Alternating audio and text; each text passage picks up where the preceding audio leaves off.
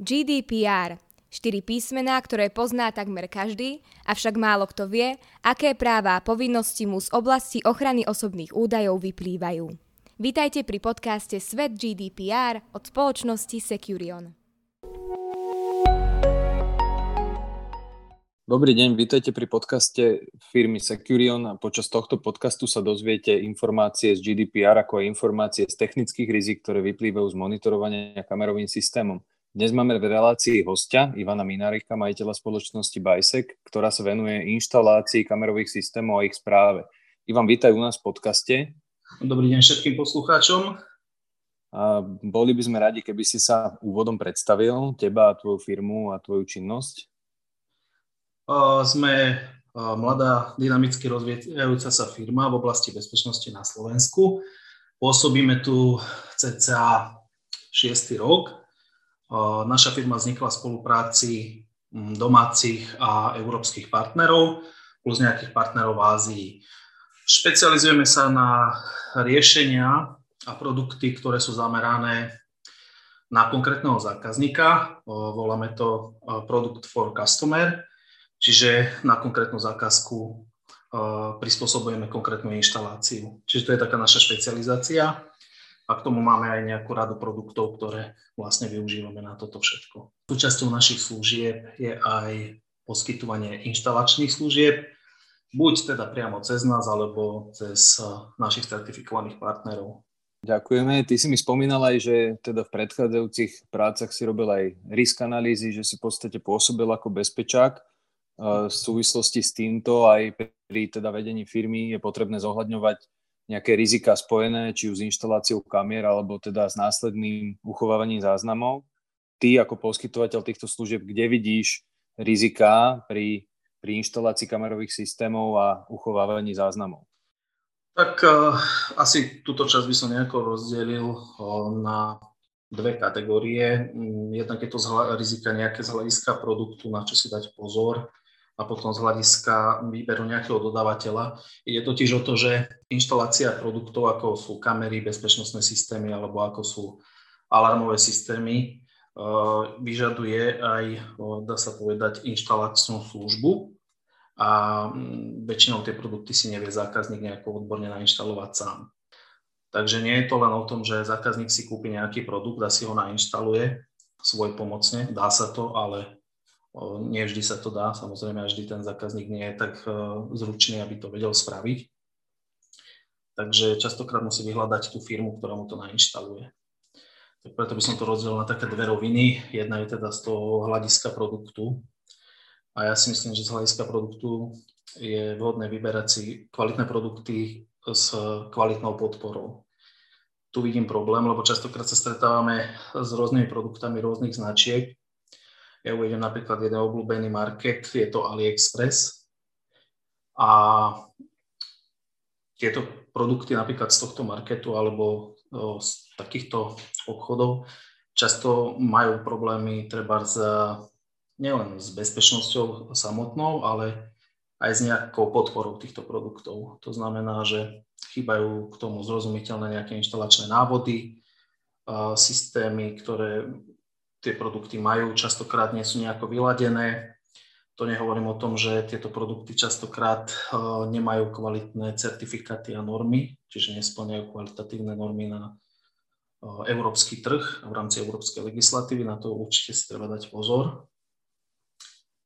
Takisto často na týchto stránkach je možné nájsť aj produkty, ktoré sa treba predávajú u nás, ako niektoré značky, ale mm, jedná sa viac menej o nejaké kópie tých produktov a je potom problém aj uplatniť sa nejakú podporu, napríklad napriek tomu, že tá značka sa predáva u nás, tak je problém si uplatniť e, nejakú technickú podporu u nás cez partnerov alebo nejak zaktualizovať treba nejaký software v tom zariadení.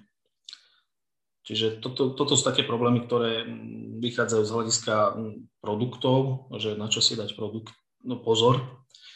A potom sú tie pohľady z hľadiska nejakej inštalačnej firmy alebo inštalatóra, ktorý, ktorý poskytuje túto službu, tak uh,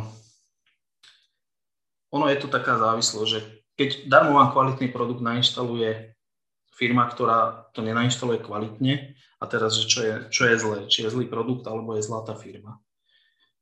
A naopak, firma môže byť veľmi dobrá a keď nerobí s dobrými produktami, tak zase, že čo je zlé z pohľadu toho zákazníka.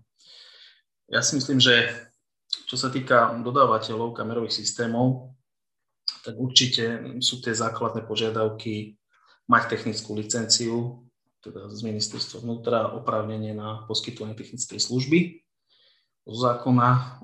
Samozrejme, častým takým ukazovateľom, napríklad čo pozitívne hodnotia zákazníci pri výbere systémov je aj to, že prídeme na miesto, napríklad keď my robíme nejakú inštaláciu, spravíme nejakú analýzu toho prostredia, vydefinujeme rizika, to vyplýva teda aj z toho, čo si spomínal, že robili sme nejaké rizika analýzy kedysi, tak v podstate toto sa snažíme priniesť tým zákazníkom.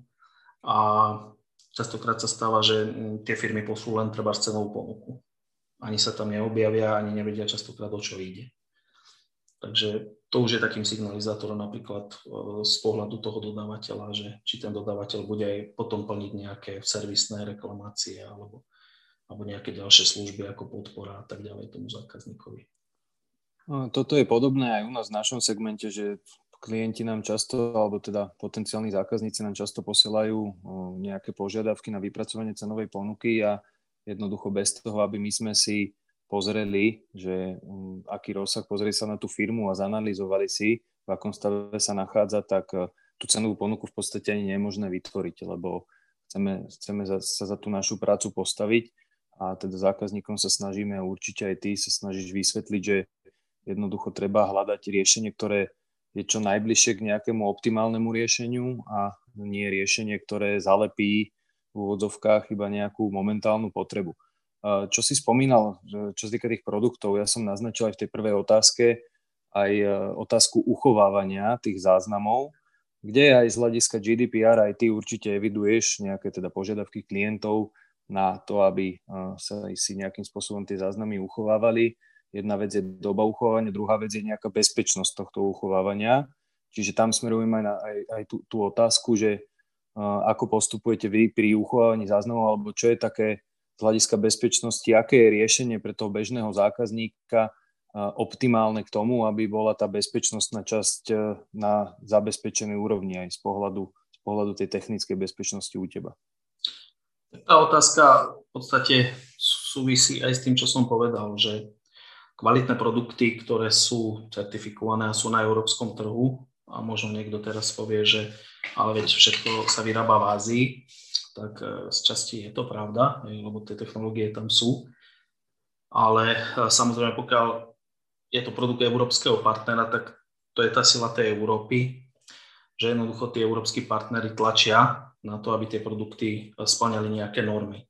Ja hovorím len o kvalitatívnych normách, ako sú ISO, čo sa týka z hľadiska produktu a výroby tých produktov konkrétnych, alebo teda C certifikáty ako je harmonizácia v podstate s európskymi normami na techniku, kvalitu, ale aj z pohľadu treba z nejakých procesov, ako je treba ochrana toho produktu. A tu častokrát tie menej kvalitné produkty mm, trpia tým, že sú ľahko treba napadnutelné. Ja si spomínam pár rokov dozadu jeden veľký čínsky gigant, ktorý vyrába veľmi veľa zariadení, tak v podstate mal aféru s tým, že tie ich produkty boli ľahko hacknutelné, napadnutelné, boli tam nejaké otvorené porty, čiže to video sa dalo streamovať niekam inám. Často o tom tí zákazníci, alebo dá sa povedať, že určite o tom tí zákazníci nevedeli, takže boli tam nejaké systémové diery a týkalo sa to zhruba 10 miliónov zariadení už uvedených na trhu že pri tom výbere tej firmy je dôležité dbať aj na toto, aby tie produkty jednoducho mali certifikovaný software, aby splňali nejaké požiadavky na to GDPR a hlavne poradiť sa s niekým, kto sa v tejto oblasti treba zvýzná a venuje a vie odporučiť e, klientovi, na čo si dať pozor z hľadiska treba z ochrany osobných údajov. Securion sa špecializujeme na problematiku agendy ochrany osobných údajov a jej implementáciu do firemných procesov pre všetkých, ktorí chcú pristupovať k ochrane údajov zodpovedne. Nenechajte nič na náhodu. Konzultujte GDPR s odborníkmi.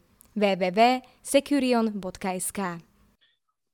A hrozí aj nejaký neoprávnený prenos týmto tretím stranám, alebo teda hacknutie toho zariadenia aj pri tých certifikovaných firmách alebo produktoch? O, ako možné je všetko, hej? To, to určite všetko sa dá, ja hovorím, len um, samozrejme to riziko je minimálne. Pretože tie, tie softvery, ktoré sú certifikované alebo sú digitálne podpísané a tak sú veľmi dobre šifrované, to znamená, že, že nejaké dešifrovanie toho, toho zariadenia alebo nejaký neoprávnený prístup je problematický a teda nie je možné sa k nemu nejako len tak pripojiť a získať nejaké citlivé osobné údaje. Mm, za to u tých treba lacných kamier, tých všelijakých značiek, ktoré vidíme treba na tých marketoch, ako sú tie čínske AliExpress alebo niečo podobné, tak tam to riziko hrozí a je veľmi časté. Pretože... Áno? Určite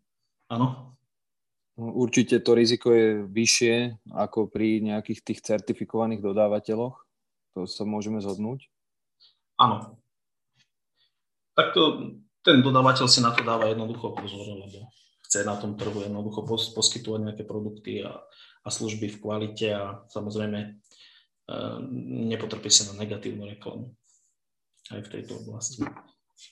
Rozumiem. Čo sa týka nás... Ešte Môžeš, skočil som ti do reči. Čo sa týka nás, tak napríklad my pri inštalácii kamerových systémov, pokiaľ teda túto službu poskytujeme našim zákazníkom, tak uh, súčasťou tejto služby, a to by som možno tiež nadviazal na to, že aj výber toho dodávateľa, súčasťou tejto služby je teda aj vypracovanie nejakej smernice uh, na ochranu osobných údajov, aby ten konkrétny systém, ktorý bude potom prevádzkovateľ prevádzkovať, splňal tie požiadavky z hľadiska legislatívy na ochranu osobných údajov, pretože je to nevyhnutné a samozrejme vyhne sa tým aj nejakej penalizácii prípadne alebo nejakému postihu alebo neoprávnenému zneužitiu teda tých osobných údajov.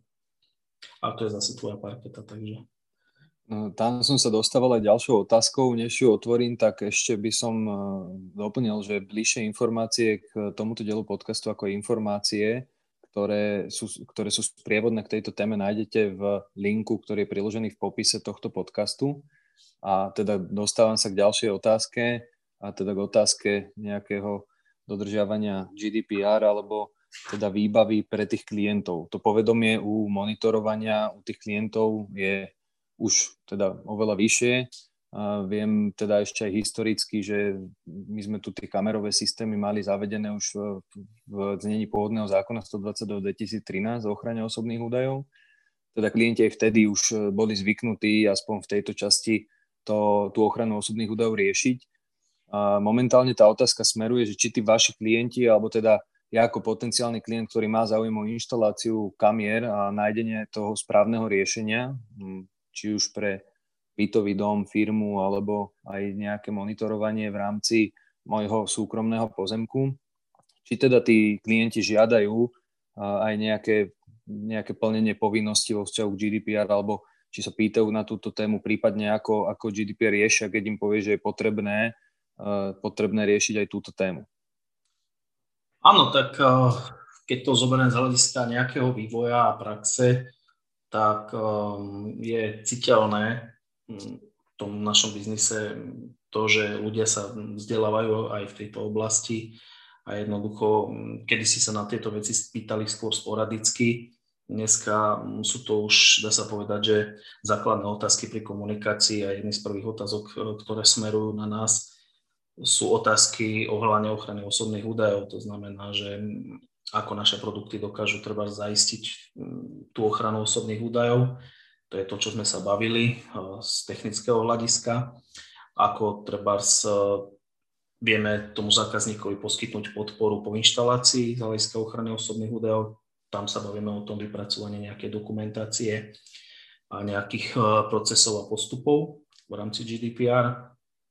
Eh, tie zákazníci jednoducho dneska to povedomie majú o mnoho väčšie ako kedysi a, a keď aj niekde sa rozhodujú teraz pri výbere nejakého partnera pre túto inštaláciu, tak veľmi, veľmi to zaváži to jednoducho, že viete poskytnúť aj tieto služby. Že nemusí zase hľadať niekoho iného, ktorý sa špecializuje na tú oblasť, konkrétne aj vypracuje mu e, treba ten projekt na ochranu osobných údajov alebo smernicu, ale že mu to viete dodať ako kompletnú službu. Takže v tejto oblasti áno. Čo trošku je také o, rizikové, alebo tak častokrát to povedomie je neúplné. Hej, že ten zákazník je častokrát zmetený a má rôzne protichodné informácie. A to niekedy mm, potom ste v takom začarovanom kruhu a, a musíte tomu zákazníkovi, keď ich máte, treba bytový dom, poviem, tak je tam 20-30 ľudí a teraz piati hovoria niečo iné, ďalší niečo iné a vy potom musíte to nejako usmerniť a dať do, do obrazu všetkých. Ale dá sa to samozrejme.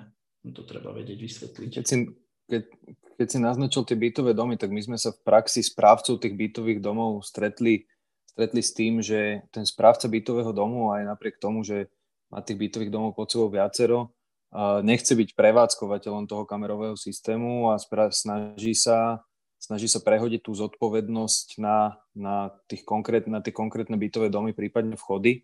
To asi s týmto, s týmto súhlasí aj tvoja skúsenosť? Áno, áno, je to tak. Tak, eh, tak eh, v podstate my sme už po viacnásobnom nejakom, po viacnásobných eh, požiadavkách od viacerých klientov písali aj žiadosť o, o, o nejaké usmernenie na úrad na ochranu osobných údajov.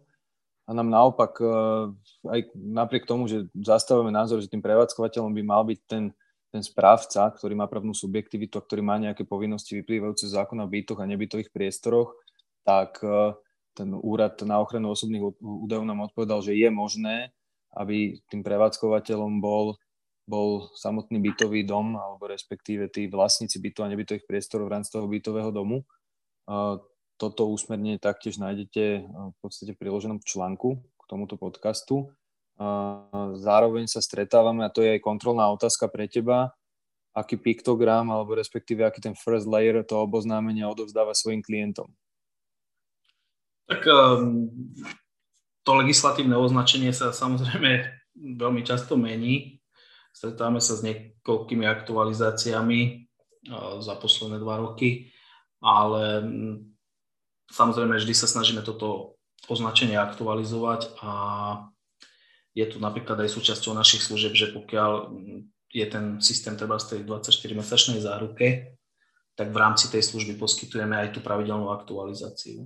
Lebo mm, je bežné samozrejme, že poviem príklad v 2018 roku, kedy prišla legislatíva GDPR, eh, boli tie piktogramy a to oznámenie o, eh, o tých monitorovaných priestoroch, bolo nejaké jednoduchšej forme, oproti tomu, čo, čo musí dneska splňať to označenie. A samozrejme, keď vtedy sme inštalovali nejaký systém, tak po roku prišla nejaká aktualizácia, tak snažíme sa to potom zaktualizovať aj tým klientom. A takisto sa snažíme v rámci kooperácie s nejakými partnermi v tejto oblasti GDPR mm, implementovať aj najnovšie odporúčania, treba z úradu na ochranu osobných údajov, pretože prax e, časom ukáže nejaké jednoducho súvislosti, ktoré nie, že ten zákon opomenul, ale v tej praxi jednoducho človek uvidí, že, že čo by tam bolo vhodné ešte zapracovať, aby to bolo riadne v zmysle tejto legislatívy.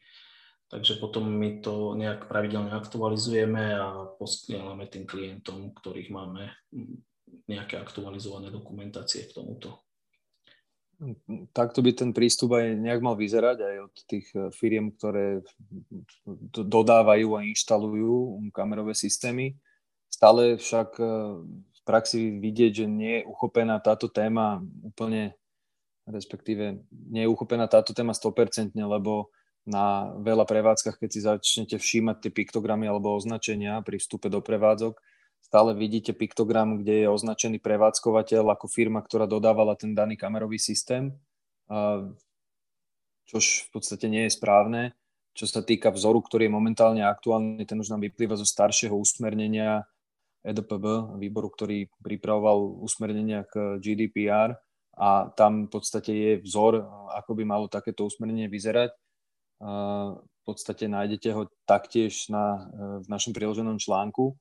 A čo sa týka ešte problematickej otázky, tak stretli sme sa teraz s takou úsmevnou situáciou v obciach, kde pôsobíme s našimi službami a kde tie kamerové záznamy sú, že tie obce tiež by mali mať nejakú formu toho označenia na vstupe do obce alebo respektíve do vstupu tých monitorovaných priestorov aj pre automobily, ktoré prechádzajú obcov.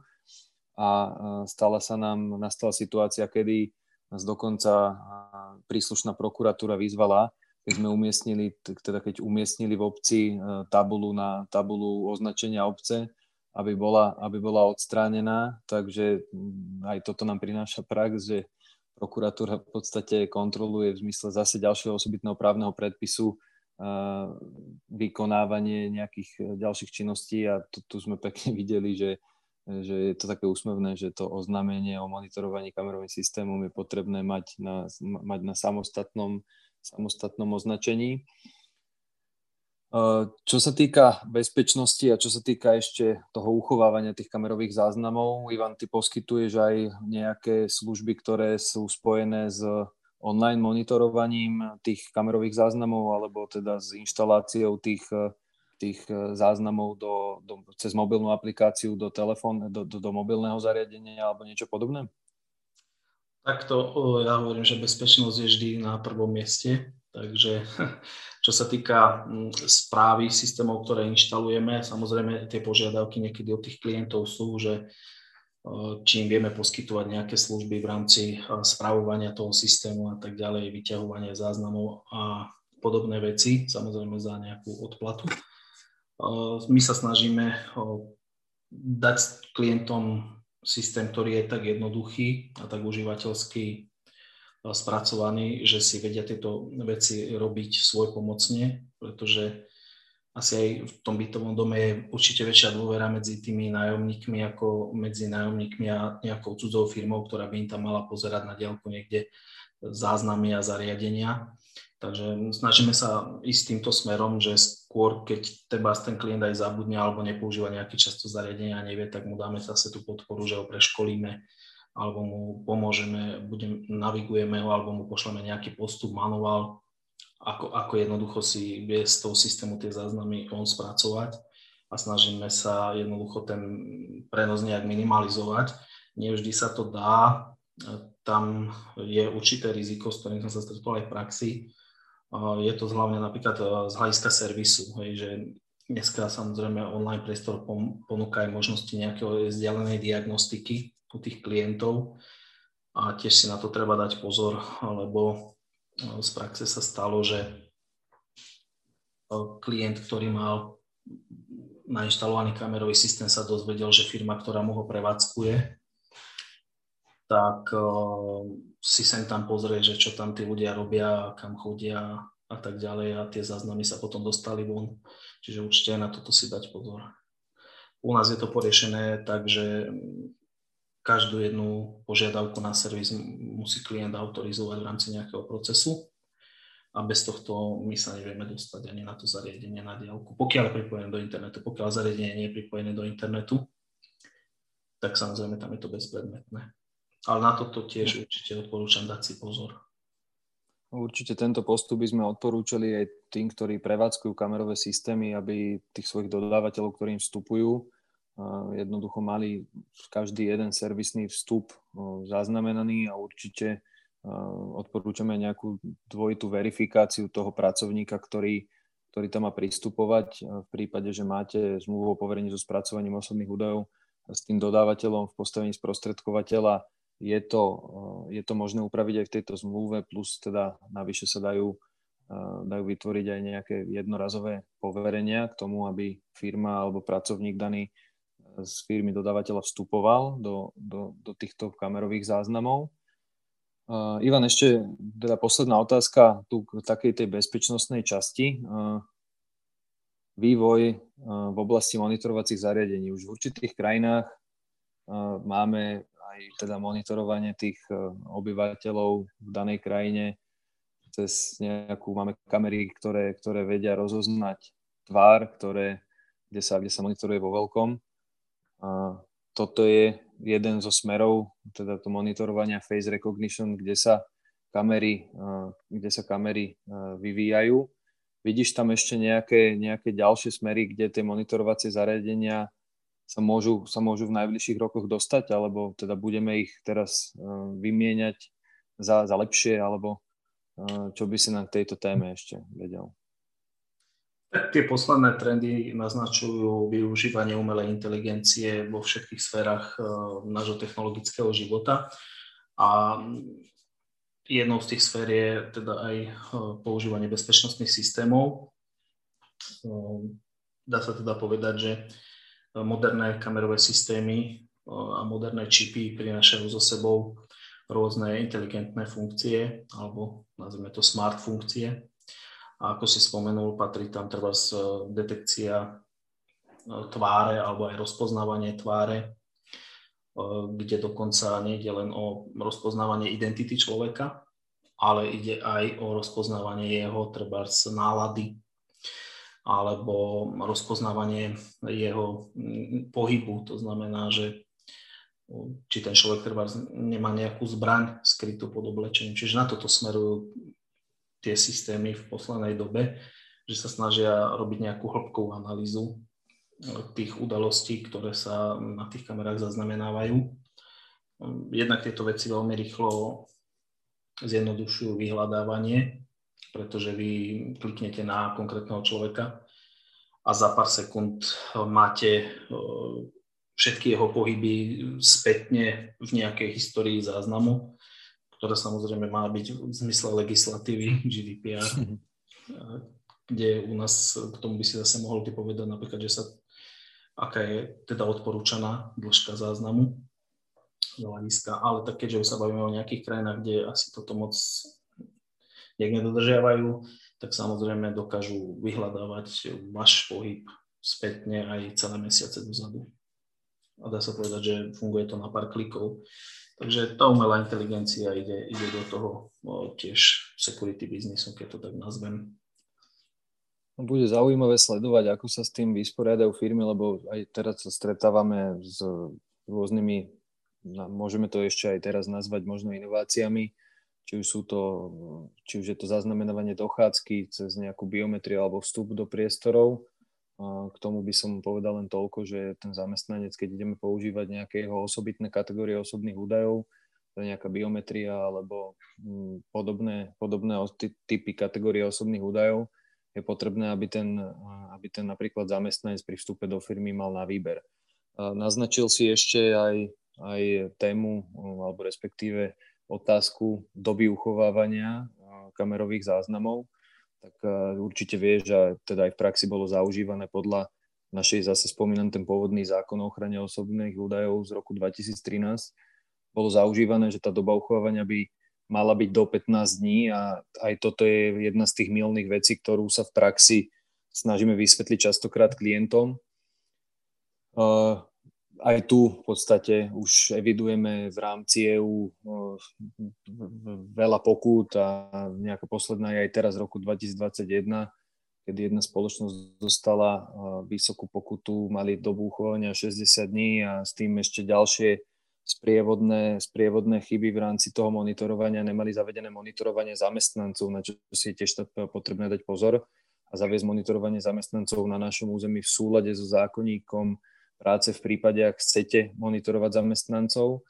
A čo sa týka samotnej doby uchovávania, tak aj z usmernenia jedného, jedného z usmernení EDPB vyplýva, že odporúča sa doba uchovávania 24 a 72 hodín. No, sám ty z praxe vie, že niekedy táto doba je až neprimerane krátka, kedy sa môže stať nejaký bezpečnostný incident, napríklad v tom bytovom dome, a zistia, že sa ten bezpečnostný incident stále s odstupom tých 72 hodín. Samozrejme, toto je doba odporúčaná a je možné túto dobu predlžiť.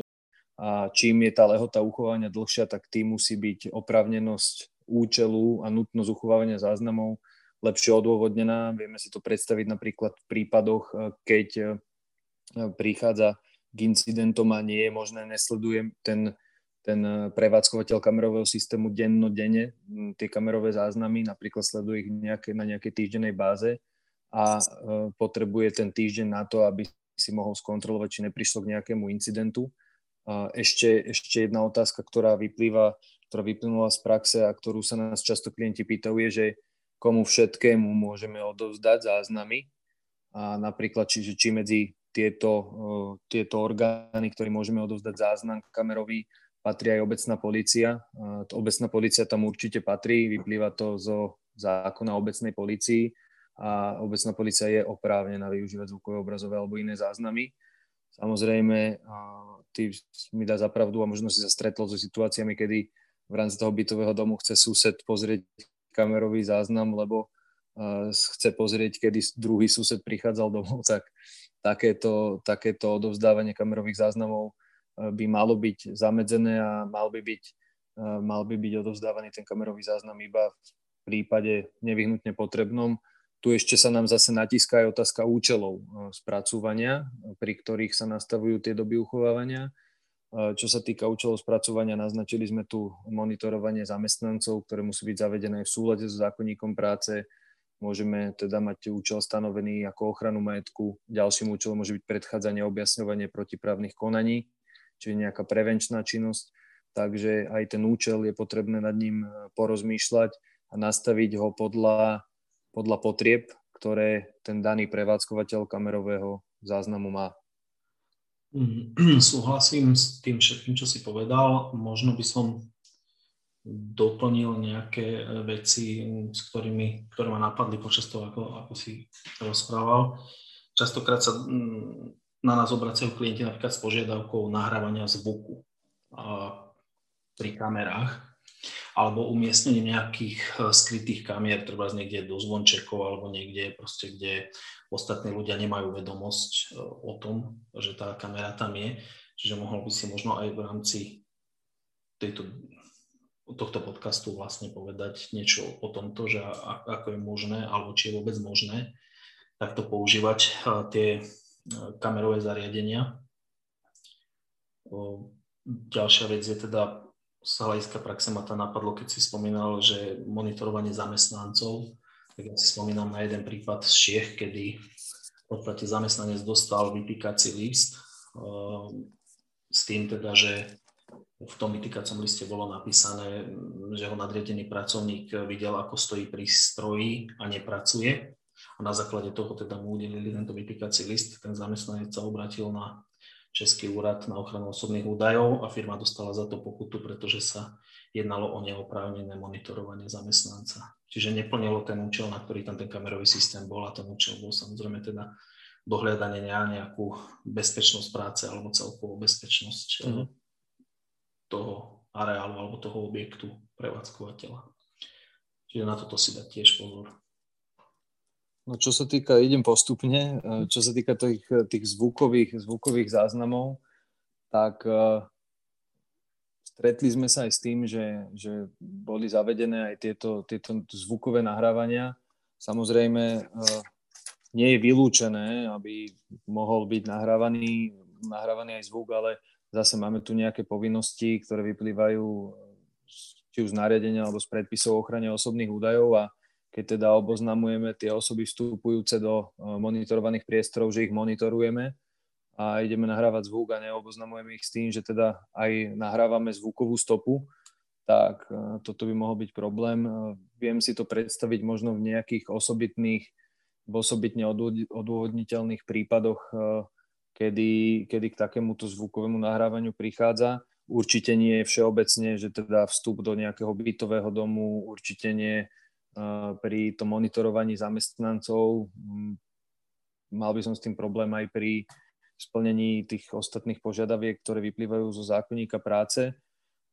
Čo sa týka skrytých kamier, tak vyslovene ich využívanie možno na svojom súkromnom pozemku, kedy teda chcem nejakým spôsobom si chrániť svoj majetok, ale zase používanie na nejakých verejne prístupných a verejne dostupných priestranstvách ten tvoj, ten tvoj v podstate aj, to, aj taká tvoja filozofia, že sa snažíš odhovoriť od tých klientov, od tých skrytých kamier, tak s týmto ja som osobne stotožnený.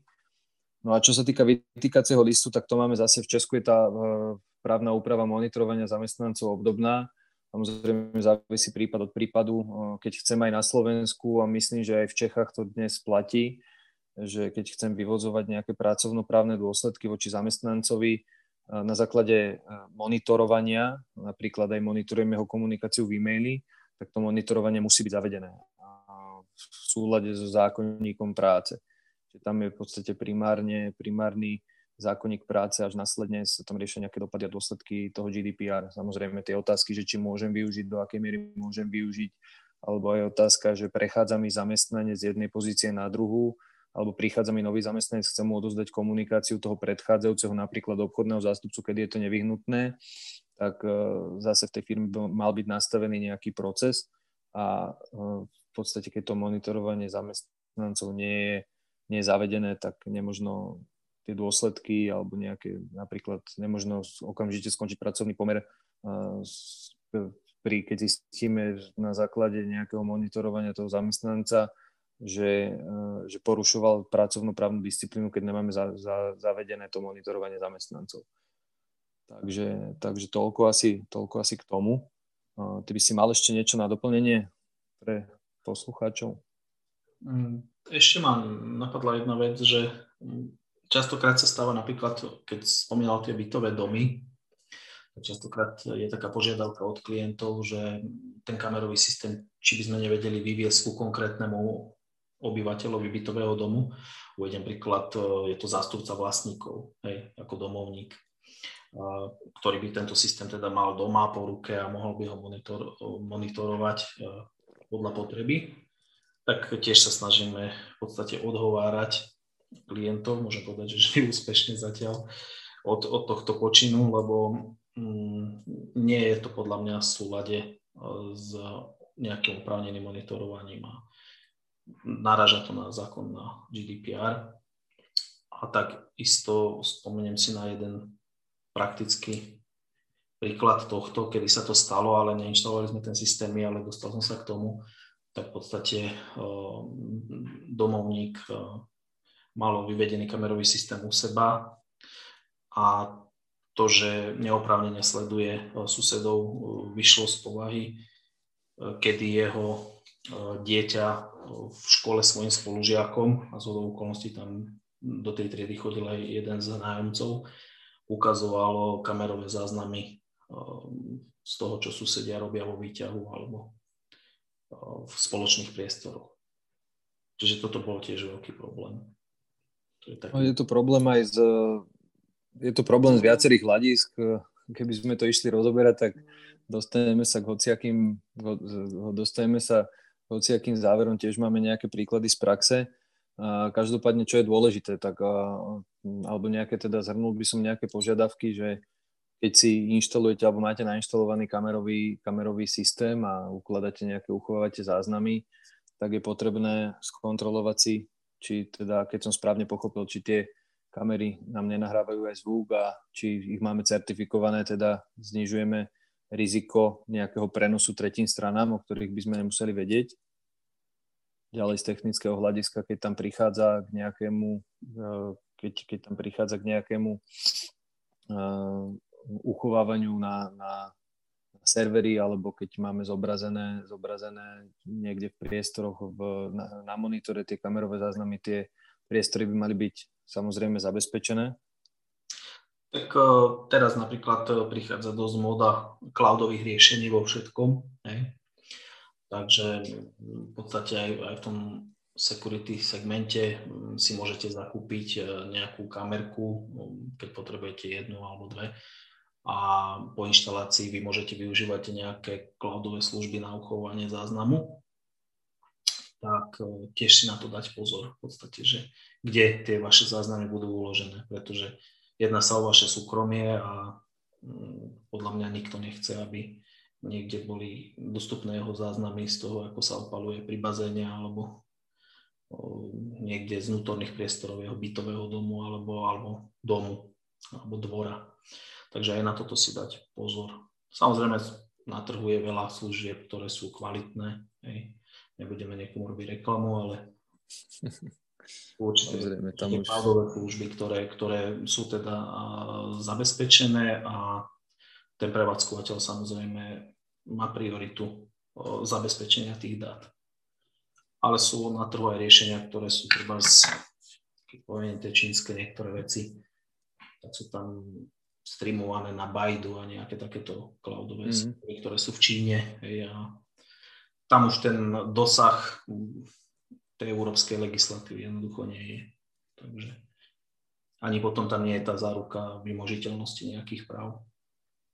Presne tak a aj keď Čína teda podľa našich aktuálnych informácií pripravuje nový, no, no, novú legislatívu v oblasti ochrany osobných údajov, necháme sa prekvapiť.